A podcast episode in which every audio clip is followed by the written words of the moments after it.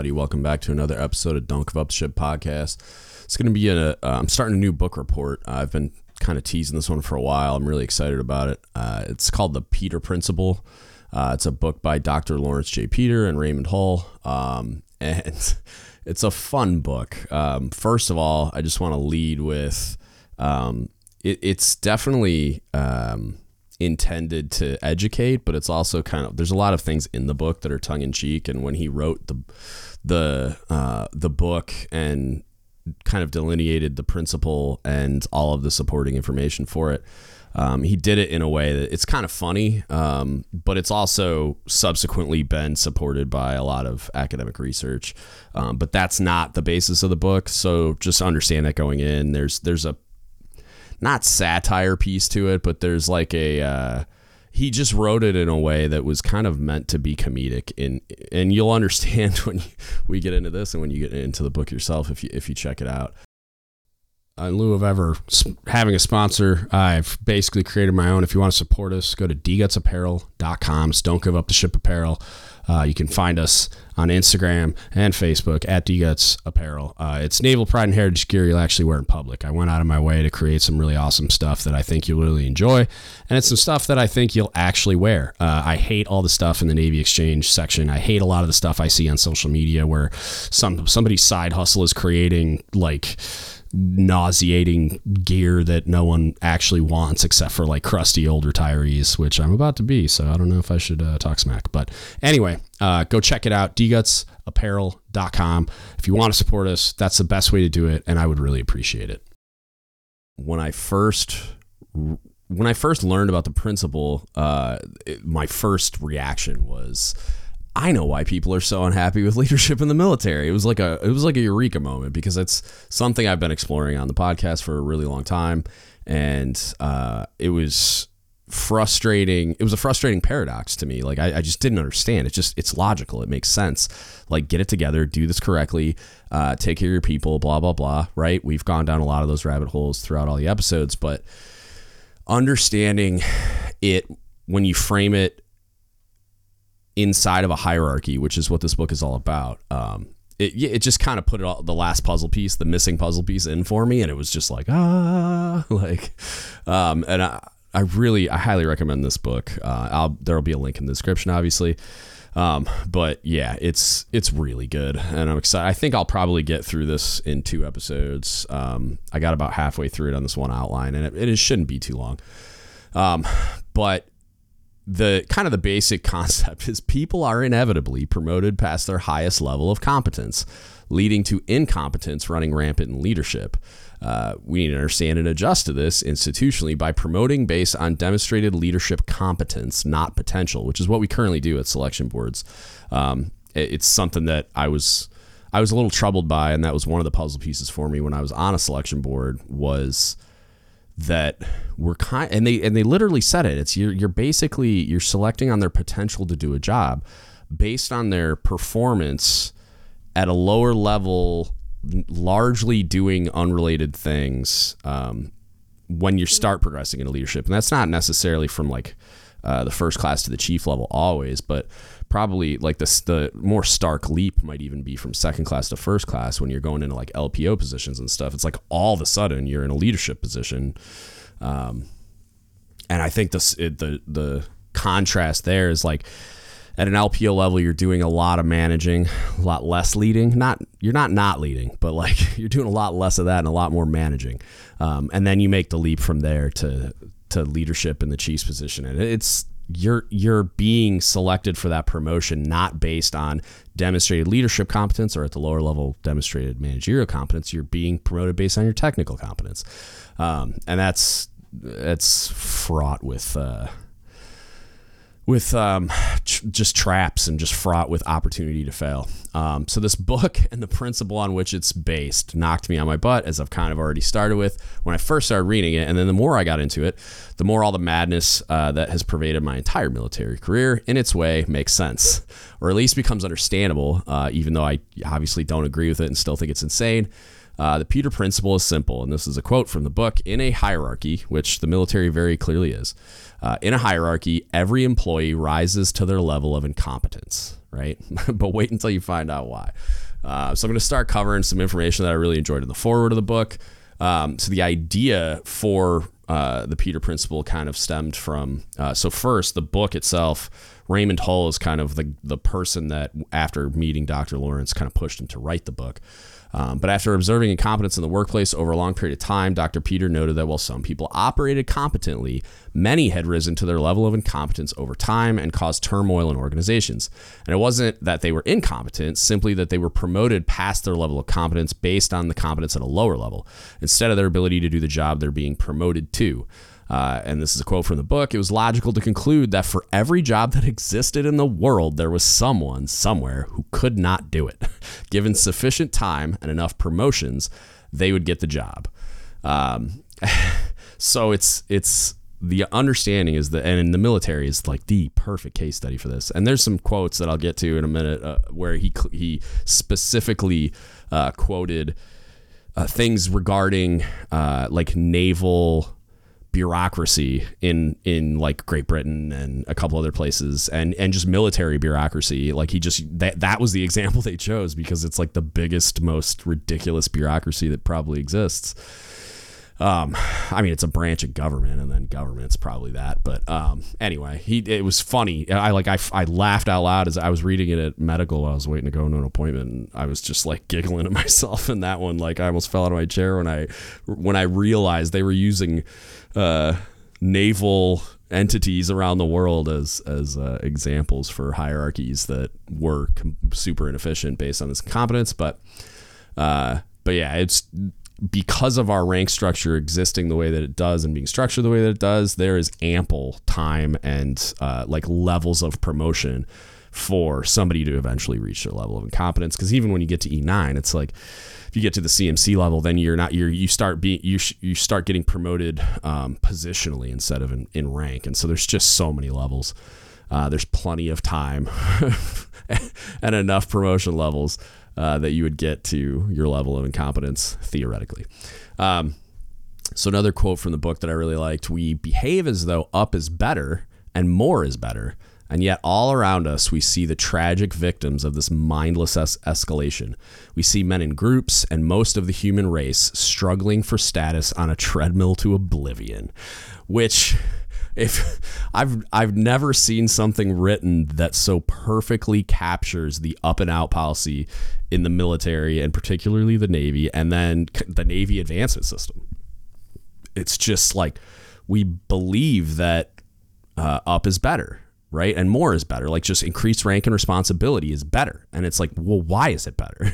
like make that argument because there are people who, when they reach their highest level of competence, like that's where I would like them to stay because they're going to add the most value to the organization there. I don't want them to go to their first level of incompetence because then they're hindering the mission of the organization, right? So it's uh, for me, like I think it's completely fine if somebody's a second class for 25 years, if that's where they best contribute to the organization and that's where um, they're the happiest right? It's like it's a win-win. Like the organization gets all the most value they possibly can from that person in that place. And then uh, we're like they're the happiest. Like they're the happiest if they're at that technician level and that's what they love to do and that's you know why they're super competent in that position. Um, but then the treadmill to oblivion part uh, i really enjoyed as well because it that's what it feels like. That's what this whole experience in leadership has felt like um, existing within this hierarchy. And that's what blew my mind again about this book is that when you when you really start to when it starts to crystallize in your mind that um, like the rules of the game are this hierarchy and we we'll get to it later but the the hierarchy must be preserved right at all costs. So um, it when you start to it, when it really crystallizes it's like I feel like I started learn like I just learned how to read the matrix like all the code that's like falling down the screen. Like I finally see the picture now. Um, but anyway let's get into the the introduction part. So he started with an observation. Um, so he said, uh, I have noticed that, with few exceptions, men bungle their affairs. Everywhere I see incompetence rampant, incompetence triumphant. Uh, and he will go on in a second to talk about kind of his background and the context um, where like it kind of like he, how his experience then starkly contrasted with what he experienced in real life and then led to his discovering the principle but uh, that naval reference that I, was, I mentioned earlier uh, so an exa- this was one of the examples and there's a ton of them in the book about military bureaucracies but uh, an example of that incompetence all the way back in 1684. So this is how long this has been going on. A report on effectiveness is quoted as saying the naval administration was a prodigy of wastefulness, corruption, ignorance, and indolence. No estimate could be trusted, no contract was performed, no check was enforced. Some of the new men of war were so rotten that unless speedily repaired, they would go down at their moorings. The sailors were paid with so little punctuality that they were glad to find some, uh, I don't know, usurer. I, I'm going to learn a new word here. Usurer. U S U R E R. I English. Um, yeah, I'm gonna have to look that up. Who would purchase their tickets at 40% discount? So they're basically buying their uh, their pay promissory notes for like pennies on a dollar. Um, because they just the sailors wanted money, and then it, the usurers, if I'm saying that correctly, uh, viewed it as an investment. Most of the ships which were afloat were commanded by men who had not been bred to the sea. Um, so that's a pretty scathing indictment of the of the uh, naval administration, as they called it, or the or the hierarchy that existed. And this was all the way back in 1684. And if if I don't, I didn't write it down, but if memory serves, they were talking about uh, Great Britain or England or whatever. Um, but yeah, like, and there was a ton of examples, like all the way through the Civil War, of like just military bureaucracy um, and like just high level generals talking about how they couldn't get anything done and how like the bureaucracy was ridiculous and all the same complaints that you now you see on meme sites. Um, so I I thought it, I really enjoyed that the uh, the example they chose to use was a was a naval reference. Um, so the context, so background on Dr. Peter, uh, in chapter one is Dr. Peter was raised on the principle the more you know, the further you go, you grow, or the further you go. Uh, so he studied hard through college and went on to become a teacher, but became frustrated with administrators caring about things that were not actually relevant to what he felt the mission of the school to be, which was teaching children, which um, is kind of like how I felt my entire career, where it was like I was frustrated by. Um, seeing all these people within the organization uh, focused on all these things that didn't matter and not focused on taking care of their people. And um, and to me, like going in, it just seemed logical that like no, your first job, like your prime directive is taking care of your people, and everything else is secondary.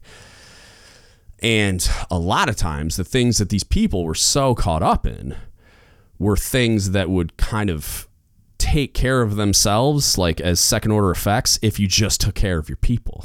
So they're they're focused on putting out all these fires and addressing symptoms of the problem that they created themselves by not focusing on what really matters. Uh, and that's what I, I got so frustrated with and, and that's kind of where Dr. Peter found his frustration in the civilian world as well in the teaching environment was he was talking about like all the administrators focusing on all these stupid bureaucratic uh, inputs into maintaining the the daily routine of the hierarchy instead of focusing on the mission of the organization, like output, which we'll get to later. Um, so one of the things that he, he was talking about having observed incompetence everywhere at every level in all industries because he started looking around and doing research uh, Dr. Peter began to hypothesize that the cause had to do with the system responsible for placing employees in the roles, right? So he would see, he, he was analyzing all these roles, looking around and realizing that, like, how did we get to a place where all of these incompetent employees were in, in jobs for which they're incompetent? Like, they're ineffective. They're clearly not doing a good job. They're doing harm to the, the mission of the organization. Like, how did this happen? Like, how did it become rampant? And so his hypothesis was whatever system we have for placing employees in roles is broken. Uh, so then, based on the observation of hierarchies, which is what he zeroed in on, uh, he finally arrived at developing the Peter principle, which, and I'm quoting from the book, in a hierarchy, every employee tends to rise to his or her level of incompetence. Uh, the principle applies to everyone in a hierarchy, no exceptions, and we'll get into a little bit of that. Um, and while you may be promoted a few times and maintain competence, that competence qualifies you for still another promotion, which will eventually, inevitably, lead to you finding your level of incompetence. So the theory goes given enough time and assuming enough ranks in the promotion uh, tree of that hierarchy, the principle will be met by literally everyone. Uh, and then Peter's corollary states kind of the inverse. In time, every post tends to be occupied by an employee who is incompetent to carry out its duties. Um, what's funny here is like I, and I don't know if I'm different or I was, you know, like I, I just found uh, found my way eventually or whatever. I think part of it was unique to my falling in love with leadership development. Um, and just a strong desire to take care of my people because I cared about them. But like when I got promoted to chief at nine and a half years, I was incompetent. like I will happily admit it, and I'll use that word because um, I wasn't ready for it. I like I don't know how anybody's ever ready for it um, because of the way that we promote f- for potential to do a job. Um, so you're promoting someone to the unknown based on like your analysis through a very you know very faulty system through a broken eval system.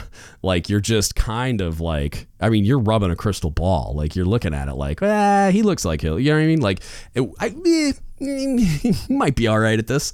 And uh, if there's truth in reporting in those documents I'm looking at, then yeah, they maybe they will be. I think there's definitely metrics within like the illicit career paths that we use that um, are indicators uh, that somebody will be good at the job or could be good at the job, but it's certainly not a certainty. Like it's certainly not a, a system that I believe um, does a great job. Like you're you're really promoting on potential and it almost feels like like a rudimentary like sports draft where you're like like you're doing like the scouting and it's like you really don't know that much. You don't get to observe them in in real time. You don't know them. You don't have any experience. And all these like evals like all the scouting reports are largely like overinflated uh, analysis in a in a like broken system. Um, so it's like you don't really know. Like you just and all you have to go off of is these exaggerated uh, accounts of what they did over a period of time. And sometimes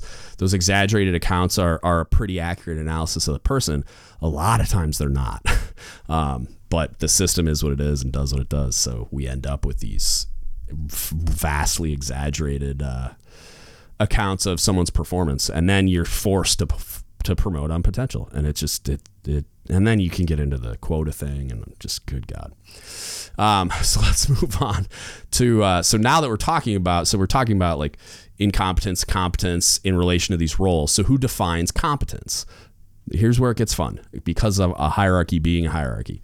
Um, defined competence is defined not by outsiders or even think about it like customers or junior people that uh, are like the end user of your leadership.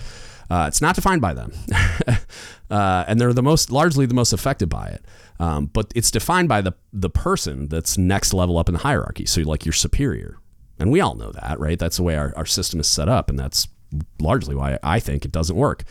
Uh, if that superior is still at a level of competence, which happens. I think there's there's probably a lot of times that happens, even if they had to kind of find their way into it, like I did. Uh, they will evaluate employees based on their level of output. So remember, I mentioned this earlier. So think about input, output.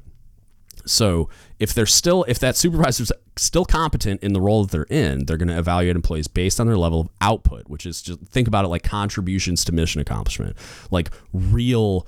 Um, live, like really valuable uh, things that can really contribute to like warfighting effectiveness and mission readiness and material condition and all that kind of stuff. Uh, however, if that person above you in the hierarchy is not competent, if they are at their level of incompetence, they will evaluate employees based on their input. So, what does that mean? Contributions to the hierarchy, right? So, think about the kind of stuff you see on meme sites like the people that are like the overzealous second class memes and like the people that uh, are more concerned with um, feeding the bureaucracy piece, like feeding the like oh, I'm gonna do a bake sale and I'm gonna be a collateral duty cowboy and I'm gonna get my volunteer medal and I'm gonna do all this other stuff that has nothing to do with the job that the Navy's paying me to do and that actually contributes to mission accomplishment. Not to say that some of those things, right? There are collateral duties that are very important. Uh, qualifying watches, right? Like there's a lot of times where that obviously is going to uh, significantly contribute to uh, like a warfighting capacity for whatever unit you're attached to, but there's a whole bunch of times where uh, it's it seems to be like it seems to it feels like and seems to actually be true in a lot of ways that uh, people are focused on everything except their primary duty. Uh, and those things, whatever they are, even if it's just stuff, and we'll get later to patrons and push and pull and stuff like that, where, where even if it's just the type of things that don't necessarily go on an eval, but might affect a ranking or an award selection or something like that, where it just affects like all the people that all the superiors in that hierarchy, whether they're competent or incompetent. Uh, evaluate a person to be valuable to the organization. And a lot of the people that are at their level of incompetence are going to evaluate people that aren't actually contributing anything to to output, but they're contributing a lot to input. And to those people that are at their level of incompetence are ineffectively evaluating based on input and not output. And so that person is going to be viewed favorably uh, and is going to get a lot of push from those people and, and or a lot of pull, sorry. And we'll get to that in a minute too. Uh, another fun concept from this book. Um, so I want to talk about Peter's inverse because I thought it was really interesting. So um, this concept leads to people who are more concerned with internal drudgery and compliance with organizational norms than with actually being useful. Uh, so this is kind of uh, a, a ex- this is an explanation of that uh, person that's input driven, right? Um, internal consistency is valued more highly than efficient service. This employee always obeys and never decides which will be evaluated as competence by incompetence evaluators, which I mentioned a minute ago, until that person is in a position that requires decisions, at which point they will be incompetent. Which this is just an example of of what feeds it. Like this is where the negative feedback loop of our promotion system is glaringly obvious. Where uh, the Peters inverse concept is like the the people that have risen to their level of incompetence, which I would I would venture to guess is a large amount um, are evaluating people uh, for that input that it's it's you're obsessed with the internal drudgery and compliance with organizational norms and you're incapable of making decisions. You're just following what you either know to be the actual rules or perceive to be like the organizational norms and the things you need to do to get promoted. Um, but you never make real decisions. And then when you find yourself in a position where you have to you, are incapable of doing that. Um, at which point they become incompetent. And you're you're stuck with that person in at that level of incompetence who's now a drain on the organization and its ability to accomplish its mission. Um, another fun one and this this is one that i think will uh, blow a lot of minds.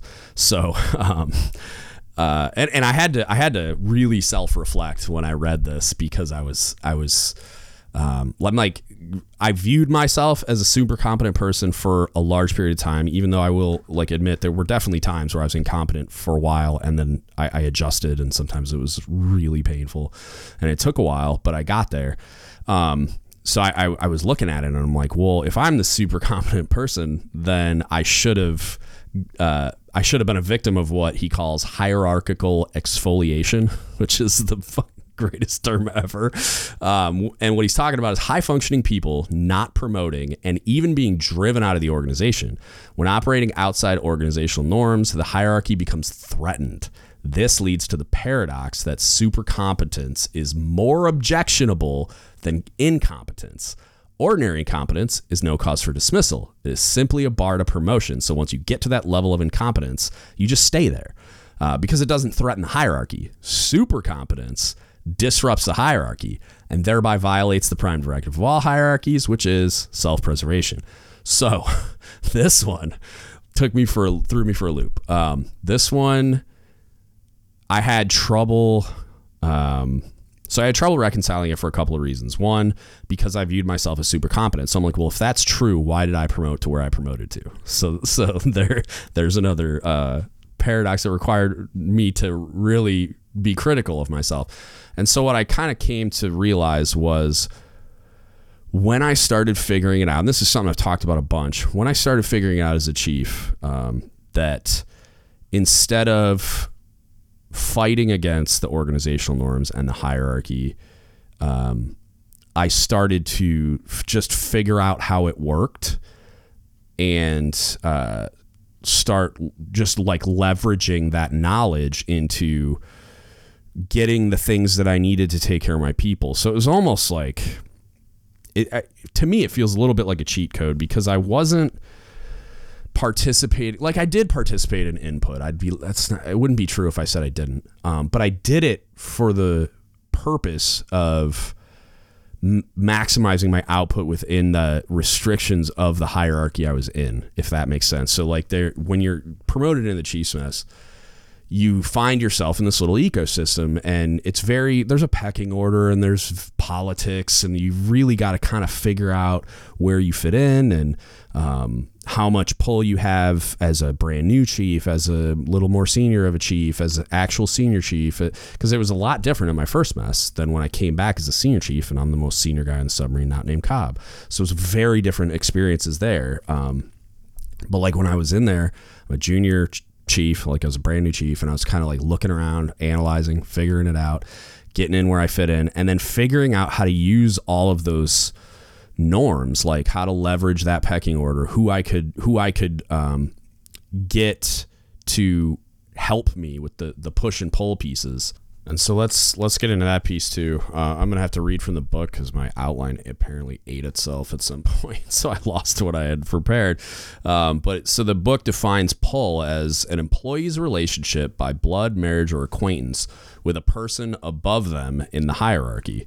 Uh, so you know like think about it like oh you're just you're in good with chief whoever or that person likes you or or um, you have some kind of a relationship professionally, personally, whatever, which a lot of times in the military, I would say it's mostly professional. And we're not going to go down the road of the other things that happen because I feel like. I feel like it's rare, but I'm also a submariner, so you know, take that for what you will. Uh, winning promotion through pull is a thing we all hate in other people. Uh, and it's basically saying that like it, you know you hate watching it happen but when it happens to you it's all right. And this was another piece that I had a hard time with because as as I came up, I I always viewed it as um and we'll get to like the he names the the almost like medical conditions like the the way that people um like a syndrome that like how you arrived at where you are. And so for me, I thought this it was super competence and I was like like it, just outworking everybody and um, just like whether it's with gaining technical knowledge or uh, improving the process or building my team or leading my people or whatever. Um, and I think to a certain extent that was true, but to looking back, there was definitely a mechanism of pull here where there were people that I think were at their still at their level of competence, and I just got lucky that those people recognized uh, in me what probably got them to where they are, or what they at least think got them to where they are, and they pulled me up. Um, I kind of I, I would have initially probably self-analyzed and said no I you know like I, and it's not like I didn't do it with without help but I didn't view it this way but it, it for sure like I can I can tell um, I tell a lot of people like I I wasn't great at networking. I didn't have I didn't go out of my way to find these people, but I kind of happened upon them and um, based on their experience with me, I formed these connections and these people got behind me and and pushed, which in in this case is called pull. Like they pulled me up. Um, they recognized something in me that they wanted at the higher level, and they and they pulled me up for sure. Which I think those two things that we just kind of covered, where um, like I, I thought it was my super competence, uh, which I think you know, like there was a part of it that was yes, sure, it was my hard work, and uh, I fancy myself like pretty intelligent and stuff like that. But uh, it for sure, I I would not have gotten as far as I did uh, without people pulling me up, and I think that was kind of the that was the what put that together that concept together for me was like okay the reason I'm here instead of retiring as a first class or a chief because I got like there's a lot of things that were conspiring against me had people not went out of their way to advocate for me and that's a large portion of it. Like I for sure a lot of it's hard work and th- those things aren't disconnected but I don't think I I get as far as I did without people pulling me along. Um of, of and uh, the paradox in relation to this uh, this concept. Employees in a hierarchy do not really object to incompetence they merely gossip about incompetence to mask their envy of employees who have pull. Because again, it's only objectionable when it's not happening to you. So if it was happening to you, you'd be okay with it. Uh, and in fact, desire it. And when you see it happen, a lot of people are like, man, I need to figure out a way to, to make that happen. Um, so in talking about how to acquire pull, uh, find a patron is step one, uh, and this a patron is just somebody above you in the hierarchy who can help you. And then um, one of the ways that they are motivated to help you is that either um, they have something to gain by assisting you, or something to lose by not assisting you to rise in the hierarchy. Um, so it's it's something that hopefully it's the something to gain in my mind because I've definitely pulled people up as well the something to gain for me is my recognition that this person provides a lot of output. Uh, they provide a lot of value to the value to the organization. They, uh, I believe them to have uh, great leadership potential based on what I've seen them do. Uh, and so it's kind of a hybrid method because it's hard to know if somebody's going to succeed at the next level. But what I can tell you is I, I go out of my way when they work for me to prepare them for that. But also, I put them in positions where I get to get as much experience as I can with them in those positions so that I'm I'm recommending their promotion based on actual competence to the extent that that's possible. Um, and uh, get out from under is, is the next step he's got in here where he's just talking about there are people that um, can kind of get in your way. I think this is this is less applicable. The only time I would really see this come up is when you would see somebody that is uh, more of an input person that is like in an EP position above you that's been at the organization longer, and you've got to kind of wait for that thing. Uh, to to fix itself via a transfer or a promotion so that you can get into that spot like a lot even though you know it's random tangent but you can you can lower somebody's promotion rating with really no justification as long as you know you're writing them a, the proper eval a lot of it's a it's a fun uh, myth that people like to pass down that uh, once you get an ep you have to stay an ep and like that's not real like read the eval manual but anyway uh, so he's talking about that concept uh, and ch- just just to not get stuck there and do what you can to get around that and he talks about like alternate promotion paths and stuff like that which for us generally uh, isn't they're not real. So you kind of it's that one's not as as big of a deal to us. Uh, be flexible. So it's talking about um, there's only so much one patron can do for you. Uh, once they pull you up, a lot of times they have to climb higher in the organization in order to continue to be an effective patron for you. So you know, like if if somebody above, immediately above you is doing the pulling and then you successfully promote, uh, to the same level, then that you know you need to move on from that patron. Even though you know like they there's still value there from a mentorship. Uh, a role and like you can learn from them and and who knows like they may then shortly get promoted to the next level and then they can still help in that way um, so I don't think this this patron thing is always su- always applicable but it, it, it like it's uh, it's always true but I don't think moving on from a patron uh, by the definition of this book, it always is the move. You know, like you would just have to also find another one above, and that's what it talks about next is ob- obtain multiple uh, patrons. Where he's like, and the the the- Hull's theorem, uh, the combined pull of several patrons is the sum of their separate pulls multiplied by the number of patrons. The multiplication effect occurs because the patrons talk among themselves and constantly reinforce in one another their opinions of your merits and their determination to do something for you. Um, that I can tell you is 100% accurate. Uh, it happens in the Chiefs mess all the time where um, when somebody is doing the right things. And again, that can be defined different ways by different people, whether they're competent or incompetent at the level that they're at.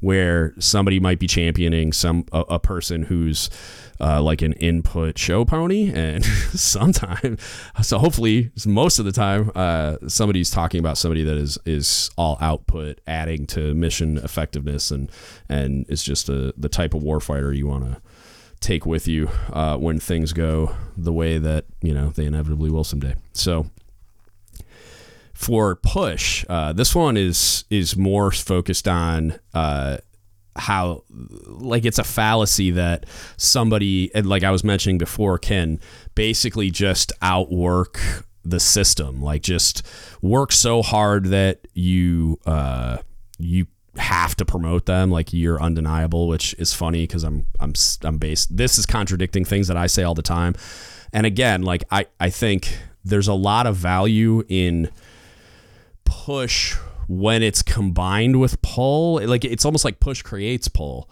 right? Where um, you being a high output person and doing a lot of productive things, I think, especially in the military, and some of this stuff is obviously unique to the civilian realm, so it's not always as applicable, but um, I think when you're pushing really hard, there's going to be competent leadership that sees what you're doing uh, and it's not it's obviously not universal. There's plenty of sailors out there that are going to say like i've i'm super competent at my primary duty and uh, clearly the like best technician and uh, killing it all the time and the work center's on my back and i never get the recognition because i'm not doing all the collateral stuff and being a show pony. So that like obviously that dichotomy exists but i think a lot of times and again, going back to the learning how to exist within the hierarchy and kind of um, kind of uh, figure out a way to leverage the the policies that we know exist to get to where you want to be and accomplish the, the, things that you want to accomplish, whether it's for you or your people. Um, understanding that, like, there's a lot of things that I did that you could consider show pony things, right? Like I got my volunteer service medal on my first shore duty and I got a degree. Even, I mean, that was because I thought I was getting out at the time, but also I knew it was I knew it had value. Um, I did uh, I had collateral duties. I did like other like community service things and um, that I knew were high vis and would get me FaceTime with the CO because I recognized that those things mattered like in addition to all the hard work I was doing. Like there's a lot of people that don't want to do those things and I understand it. I didn't want to do them either. I just had a chief that helped me realize that doing those things was how you like how you prevent your hard work from going unnoticed. It's like he basically was just telling me like do both, like walk and talk, like uh like my dude from Test Step says, you know, like it's it's I get it. It's I wish it wasn't that way and it isn't always, but a lot of times it is. And you just have to figure out a way to do both. Um and it, I get it. Like it's it's tastes like vinegar going down. Like I, I understand, but uh, and it's going to be like that in the civilian world too. Like there's a lot of organizations that are going to want you to do a bunch of extra crap, and there's a lot of really great examples in this book of people g- getting promoted, and there's all this stuff that they didn't want to do or don't have the taste for or skill for or whatever that are those tertiary type of things that an organization requires of you to be considered a, a, a top performer, and it's not just your your primary job. Um, so yeah, the push piece, it's just talking about that. Um, I'm not going to go super in depth on the push part. I am going to read a couple of quotes that I, I thought were good. Um, and he's talking about it's a dangerous delusion and he says there are two reasons why the power of push is so often overestimated. First is the obsessive feeling that a person who pushes harder than average deserves to advance farther and faster than average which you know i would agree with but um, it's again it without the pull piece of it without the recognition from the right people whether competent or incompetent that stuff a lot of times will go unnoticed uh, and then he says the medical aspect. Second, to unskilled observers, the power of push sometimes seems greater than it really is because many pushful persons exhibit pseudo achievement syndrome, which is the syndrome I mentioned earlier. And basically, what he's saying is it leads to like somebody getting so stressed out and so angry and just bitter and jaded and whatever, whatever, depending on how it goes, that they it manifests itself as medical conditions. Like you know, think about somebody being so stressed out that they like have a breakdown or a heart attack or something or gets an ulcer that's a, a nice that's one people like to use as like a uh, like a reference when somebody's super stressed out uh, and he says they suffer from such complaints as nervous breakdowns, peptic ulcers, and insomnia. An ulcer, the badge of administrative success, may only be the product of pushfulness. Uh, so he's just basically referencing it as as like it's he he's kind of saying it's all bad. I don't agree. I think I've already kind of tackled that part where it's like, you know, I think you can manifest pull by pushing really hard, but you also just have to be aware of the hierarchical structure. Like you need to be aware that there are norms where they're going to expect you to do certain things. Like I, I've got a lot of buddies, and like this isn't, you know, I'm gonna I'm gonna attack my own rating a little bit because it seems safe. Um, I got a lot of buddies that refuse to qualify watch stations in the control room of a submarine. So it's like ship's control stuff. So think for surface sailors, think like driving the ship, like, and I don't know what the equivalent would be or if there is an equivalent, but uh, as far as like the the watch station, but um, there's chief of the watch and diving officer of the watch. Diving officer of the watch is the most senior enlisted watch on the submarine. Some nukes will argue with me, but they're wrong. Um, but like engineering watch supervisor is a dive equivalent. I will concede that. Um, but it's they they just think that they shouldn't have to do it. They think their primary duty is their primary duty. That's what the Navy's paying me to do. It's not part of my career progression, which is incorrect. And they just think that it's not what they're here to do, so they shouldn't have to do it. But they should still get promoted because they work really hard and they add a lot of value to the ship and the mission and whatever. Which again, like I mean, being honest, like the submarine community doesn't really value supply very highly, especially cooks. Uh, I know the surface world is is like that. I don't think it's as bad, but I I still think that that bias exists. Um, so it's you're already handicapped by the fact that you're a cook on a submarine, right? So then they're saying, "Oh, well, I don't think I should have to do those things." So when you go to a selection board, right, and you've got someone that is performing at a high level objectively, right? There's metrics. Like I go out on submarines and do inspections called supply management uh, uh, inspections, and that, and that's a grade that we use to objectively evaluate their performance. And that inspection is obviously like retroactive. Like I'm looking back in time. Uh, I evaluate their performance while I'm there, obviously, but like I'm looking back at all their records and programs and all those things. Um, if that grade is is high, right, and I also look at their record and see that they're qualified and standing chief of the watch, duty chief, which is like the import version, and uh, diving officer of the watch, you're doing both. So, in my mind, you're pushing but also you're going to get a pull from the ranking board on your submarine. You're going to get a pull from your squadron ranking. You're going to get a pull from the selection board member because you're going to get a higher grade because the enlisted career path shows that that makes you the best of the fully qualified, right? So pushing, uh, I think, has a lot of value, but it it's because it creates that pull. Um, so those two principles, like they conflicted a little bit for me as I read through them. Uh, I don't universally agree with with the way that he described it, but I think a lot of that has to do with uh, his focus being on the civilian side of the house. Um, and with that, I'm gonna I'm gonna stop there with the book analysis. I'll probably get the second half done in the in the next episode because we're going on 40 minutes. Um, for me, the, I mean, again, like I, I, highly highly recommend checking out this book. It's really good. Um, and it it blew my mind. And I, I actually did a little a thing over on Substack. I wrote an article on this.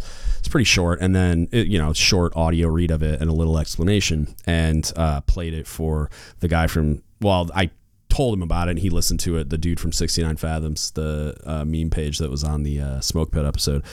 And he said he was cleaning his house and he about fell over when he heard the explanation of the principle. Uh, and I could, I mean, I couldn't agree more. It's just, it's pretty mind blowing. Um, the way that it's explained, it just, and it's it's funny to me also that he did it in a way that is almost comedic because what else can you do but laugh when you really understand this and you observe it in your own, own organizations? Like you want to pull chunks of your hair out. Uh, when you're uh, the end user of incompetent leadership, you want to just like throw like shove somebody through a brick wall and and like Hulk smash. Like I I I've been there and it gets really really frustrating to watch that incompetence unfold and there's not always something that I could do about it, and it's just just it's maddening. Uh, that's why I started this podcast. But uh, it's it's a really fun book. I highly highly recommend checking it out. Um, I think that I just wrote an article as well about kind of this how like leadership failure based on incompetence or uh, being unethical or both uh, is a problem and how like the you know the first step is admitting we have one. And clearly uh, big navy is not uh, planning on doing that anytime soon but that's what has to happen. It was is we have to be able to look in a mirror and and just willingly admit that we're doing it wrong right? And I, I don't think meaningful meaningful change happens until we do that. Uh, and I think there's a lot of things that we're going to have to tear down and rebuild with some of this understanding built in uh, in order to fix a lot of the problems that we're seeing. And, and you know, my thoughts are with the uh, the George Washington. Um, you know, like if you haven't seen that, I shared the art, a few articles about the just rash of suicides they've had lately, which I can, yeah, I can only imagine has to do with the climate on board. And there's some examples in the article. Um, I don't know how much of the stuff's confirmed, but it sounds pretty reliable to me. Um, so you know, I'm not gonna not gonna deep dive on that yet until I see a little more analysis. But wow, like. Eh, if there's anything I can do for any of those people, don't be afraid to reach out. Um, I, I will fall all over myself to help you in any way that I can. Um, and, you know, like with that, if you need anything from us, hit us up. Don't give up the ship podcast at gmail.com. You could Facebook message us. Don't give up the ship podcast. You can DM us on Instagram, Reddit, or Discord at DGuts Podcast. Uh, do not be afraid to reach out if you need anything. If you just need to bend somebody's ear, like I'll do the best that I can. I'm not a mental health professional, but um, you know, like I, am a pretty good listener, and if it's advice you need, I can I can try to do that, obviously. But if you just need somebody to sit there and listen, uh, I'm in. Just and if you're in crisis, I mean, there let, reach out, and I will fi- I will do what I got to do to fi- help you find the resources. Um, but yeah, with that, that's it. That's what I got for you today. Thank you so much for listening, and don't give up the ship.